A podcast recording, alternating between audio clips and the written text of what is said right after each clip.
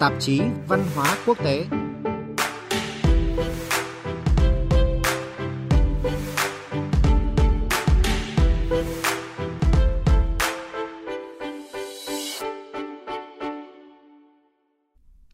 Quý vị và các bạn, bây giờ sẽ là thời gian của tạp chí Văn hóa Quốc tế. Trong 10 phút tới đây, mời quý vị và các bạn cùng hòa với không khí lễ hội rộn rã của dịp Tết Nguyên đán cổ truyền tại một số nước châu Á, cũng như làm quen với nghệ nhân làm trang phục múa lân cuối cùng tại Singapore. Biên tập viên Phương Hoa sẽ là người mang đến những thông tin thú vị này. Xin mời chị Phương Hoa. Thưa quý vị và các bạn, trước hết sẽ là những thông tin văn hóa giải trí quốc tế nổi bật trong tuần. Trong tuần, nhiều nước châu Á như Trung Quốc, Hàn Quốc, Mông Cổ, Singapore và Việt Nam đã cùng hòa chung không khí chào đón Tết Nguyên đán cổ truyền năm kỷ hợi theo lịch âm. Nhiều hoạt động văn hóa đặc sắc được tổ chức sôi nổi với mong ước về một năm mới gặt hái nhiều may mắn, thành công, vạn sự như ý. Như Trung Quốc tương bừng không khí lễ hội với sắc đỏ của đèn lồng, câu đối, trang trí ánh sáng lung linh cùng các chương trình biểu diễn nghệ thuật đón xuân khắp cả nước. Tại Hàn Quốc, Tết Nguyên đán hay còn gọi là Seola cũng là dịp lễ lớn nhất trong năm, là ngày xua đuổi linh hồn xấu xa, điều xui xẻo và chào đón điều tốt lành. Còn các khu phố người Hoa ở Philippines, Myanmar hay Mỹ cũng rộn ràng không khí lễ hội đón xuân.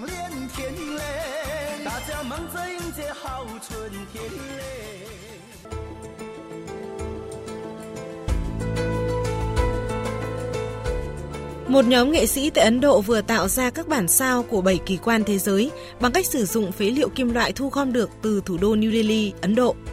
Tập đoàn SDMC đã biến một bãi rác thành địa điểm trưng bày các tác phẩm nghệ thuật này. Đây là sáng kiến nằm trong dự án Ấn Độ sạch của chính phủ nhằm mục đích nâng cao nhận thức trong công chúng về vấn đề rác thải đô thị. Ông Jaka Khan, một nghệ sĩ tham gia sáng tạo các tác phẩm nghệ thuật đặc biệt này, cho biết. Mỗi ngày thủ đô New Delhi lại thải ra rất nhiều phế liệu, đặc biệt là từ xe cộ. Kế hoạch của SDMC là chuyển các phế liệu tới những nơi tốt hơn và truyền bá nhận thức trong công chúng về vấn đề này.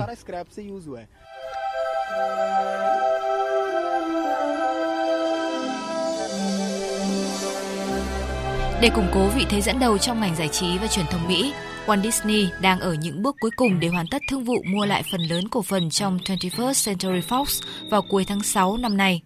Công ty cũng sẵn sàng ra mắt dịch vụ phát trực tuyến trong năm 2019. Robert Iger, chủ tịch kiêm giám đốc điều hành của Walt Disney cho biết, công ty mong muốn năm tới sẽ có nhiều thay đổi mạnh mẽ hơn. Walt Disney vốn nổi tiếng với các bộ phim hoạt hình kinh điển như Nàng Bạch Tuyết và Bảy Chú Lùn, Alice ở xứ sở thần tiên, Người đẹp và quái vật, hay các bộ phim như Câu chuyện đồ chơi, Đi tìm Nemo, Cướp biển vùng Caribe hay là Star Wars.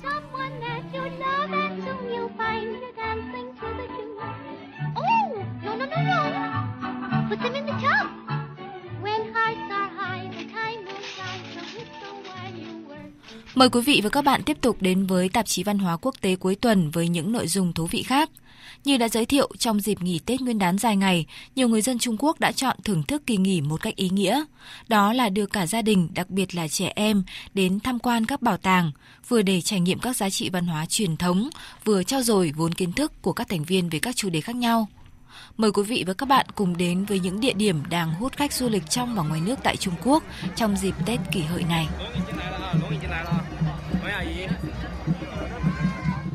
Một triển lãm lễ hội mùa xuân đặc biệt đang được trưng bày tại Bảo tàng Cung điện ở thủ đô Bắc Kinh của Trung Quốc. Du khách đến đây có thể thưởng thức hàng trăm giá trị văn hóa truyền thống phong phú như các bức thư pháp quý do chính tay các hoàng đế chấp bút, các vần thơ kinh điển hoặc các tác phẩm đèn lồng rực rỡ. Một du khách bày tỏ sự phấn khích khi đến thăm triển lãm. Những chiếc đèn lồng tuyệt đẹp ở đây được trưng bày lần đầu tiên sau 200 năm. Chúng tôi còn cảm nhận không khí lễ hội trong cung điện thông qua các loại tranh, các nhân vật mang phước lành. Đây đều là những nét văn hóa truyền thống quý giá. Không chỉ du khách nước ngoài, rất nhiều người dân Trung Quốc đã chọn đến bảo tàng cung điện cùng gia đình. Như gia đình ông Chu ở tỉnh Giang Tô của Trung Quốc cùng các con cháu và chắt cũng đã chọn bảo tàng cung điện để tham quan dịp Tết Nguyên đán. Cháu trai của ông Chu nói. Ông tôi luôn muốn đến thăm bảo tàng này nhưng trong năm thì chúng tôi rất bận rộn, không thể có thời gian rảnh rỗi. Vì vậy tôi đã nói chuyện với bố mẹ và cuối cùng thì chúng tôi quyết định đến đây để thỏa nguyện vọng của ông, đặc biệt ý nghĩa là trong dịp nghỉ lễ này. Bên cạnh bảo tàng cung điện, nhiều gia đình có trẻ nhỏ lại chọn tham quan bảo tàng lịch sử tự nhiên cũng tại thủ đô Bắc Kinh. Nơi đây hội tụ và trưng bày rất nhiều loại giống động thực vật khác nhau. Không chỉ tạo không gian mới mẻ cho gia đình mà còn giúp trẻ nhỏ tìm hiểu và khám phá thiên nhiên một cách kỹ càng và sống động. Một du khách ở tỉnh Hà Bắc, Trung Quốc đưa gia đình có con nhỏ đến tham quan bảo tàng, chia sẻ. Cháu bé nhà tôi rất yêu động vật từ khi còn bé xíu, đặc biệt là khủng long. Vì vậy chúng tôi đã đưa bé đến bảo tàng lịch sử tự nhiên. Nằm ở ngay thủ đô Bắc Kinh, đây là bảo tàng chuyên nghiệp nhất với các bộ sưu tập đầy đủ, sinh động và chất lượng nhất trong cả nước. Tôi đã đưa con đến đây, chắc chắn là cháu sẽ học hỏi và khám phá được rất nhiều điều.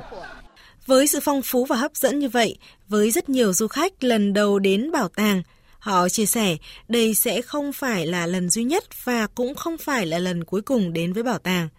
Còn với các em nhỏ, mỗi lần đến bảo tàng lịch sử tự nhiên là mỗi lần được khám phá thêm nhiều điều thú vị. Một bạn nhỏ lớp 5 ở tỉnh Hà Bắc đến tham quan bảo tàng, nói. Cháu đã từng đến đây hai lần nhưng đó là mấy năm trước rồi. Lần này cháu lại muốn đến để tham quan. Có rất nhiều điều thú vị như phòng trưng bày thủy sinh và các loài bò sát cổ đại vô cùng hấp dẫn.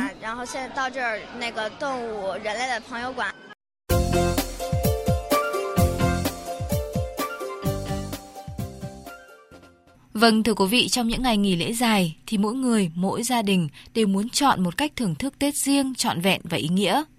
Bên cạnh hòa mình vào các lễ hội náo nhiệt và rực rỡ, việc thăm thú các bảo tàng văn hóa truyền thống hay các bảo tàng thiên nhiên mà những ngày thường bận rộn chưa có thời gian ghé thăm cũng là những lựa chọn thú vị. Bây giờ thì mời quý vị cùng trở lại với không khí lễ hội vẫn đang rất là tưng bừng ở nhiều nước châu Á, với điệu múa lần sôi động không thể thiếu, là một trong những nét văn hóa được tin tưởng sẽ mang lại nhiều điều may mắn cho năm mới. Thế nhưng thưa quý vị ở Singapore, một nghệ nhân chia sẻ rằng dường như ông đang trở thành người làm trang phục múa lân cuối cùng tại quốc đảo sư tử này. Trong bối cảnh tất cả đang có xu hướng nhập khẩu từ nước ngoài, khiến nghề truyền thống của gia đình đang đứng trước nguy cơ mai một. Mỗi khi tiếng trống rộn vang, khoảnh khắc đó như những tia lửa phấn khích khiến cho trái tim tôi loạn nhịp. Có lẽ chỉ những người say mê và muốn dành chọn cả cuộc đời với múa lân như ông Henry, một trong những nghệ nhân làm đầu lân cuối cùng tại Singapore, mới có những chia sẻ đầy cảm xúc như vậy.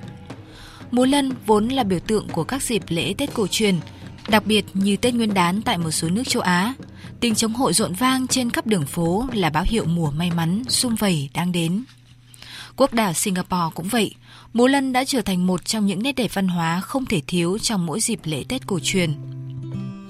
Nhưng cũng có một thực tế, các nghệ nhân và gia đình làm ra các trang phục biểu diễn múa lân đang dần mai một, thậm chí có nguy cơ thất truyền khi con số chỉ tính trên đầu ngón tay, thậm chí có thể chỉ là con số một duy nhất. Nghệ nhân Henry cho rằng có lẽ chỉ còn ông là người duy nhất làm công việc này tại Singapore. Theo như tôi biết, không còn ai ở Singapore còn giữ nghề làm đầu lân cũng như phục trang để múa lân nữa. Và tôi tin chắc rằng mình là người duy nhất còn lại làm trang phục này theo cách cổ truyền ở quốc đảo này. Ông Henry chia sẻ, khi bắt đầu quyết định làm phục trang múa lân truyền thống một cách chuyên nghiệp, Ông nhầm tính có khoảng 10 nghệ nhân đang làm công việc này, trong đó bao gồm cả các cửa hiệu lâu năm ở phố người Hoa ở Singapore. Thế nhưng cho đến hiện nay, theo như ông Henry tìm hiểu, các cửa hàng như vậy đều đang nhập khẩu và bán các mặt hàng được làm hàng loạt, chứ không phải là các sản phẩm thủ công truyền thống như trước.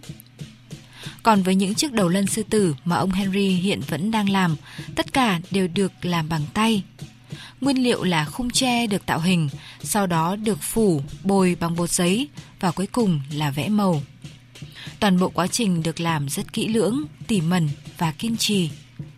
Và chỉ có một mình ông Henry thực hiện các công đoạn để cho ra đời một chiếc đầu lân sư tử trọn vẹn. Từ khoảng những năm 2000, rất nhiều cửa hàng đã bắt đầu nhập khẩu các phục trang và đầu lân phục vụ biểu diễn. Các sản phẩm chủ yếu nhập từ Trung Quốc hay Malaysia. Cũng từ đó, dần dần theo thời gian, số lượng các nghệ nhân truyền thống làm nghề này cũng ít dần. Một đầu lân làm bằng tay theo cách cổ truyền của nghệ nhân Henry có giá khoảng 1.200 đô la Singapore. trong khi một chiếc nhập khẩu hàng loạt chỉ có giá khoảng 400 đô la Singapore, tức là rẻ hơn đến 3 lần. Bất chấp điều đó, đều đặn mỗi tháng, nghệ nhân Henry vẫn kiên trì làm khoảng 5 chiếc đầu sư tử theo cách truyền thống. Ông Henry chia sẻ, dù vô cùng say mê và đang cố gắng gìn giữ, nhưng bản thân ông không hy vọng con cái sẽ theo nghề truyền thống này bởi nó rất vất vả và không có nhiều triển vọng phát triển. Nhưng tất nhiên, nếu là để theo đuổi để giữ gìn một nét văn hóa cổ truyền, ông có thể sẽ chấp nhận điều đó. Nhưng ở một góc suy nghĩ nào đó thì ông vẫn muốn con cái học hành chăm chỉ, không giống như ông bây giờ. Dù rất muốn giữ nghề truyền thống, nhưng đánh đổi là chuỗi ngày vất vả, khó khăn, kinh tế bấp bênh và không thực sự chắc chắn về tương lai. Vì thế hơn lúc nào hết, ông Henry mong muốn sẽ gặp được những người có cùng niềm đam mê và chí hướng, có thể nối dài nghề truyền thống làm đầu lân sư tử tại quốc đảo Singapore. Nghề vô cùng hấp dẫn nhưng cũng lắm gian nan.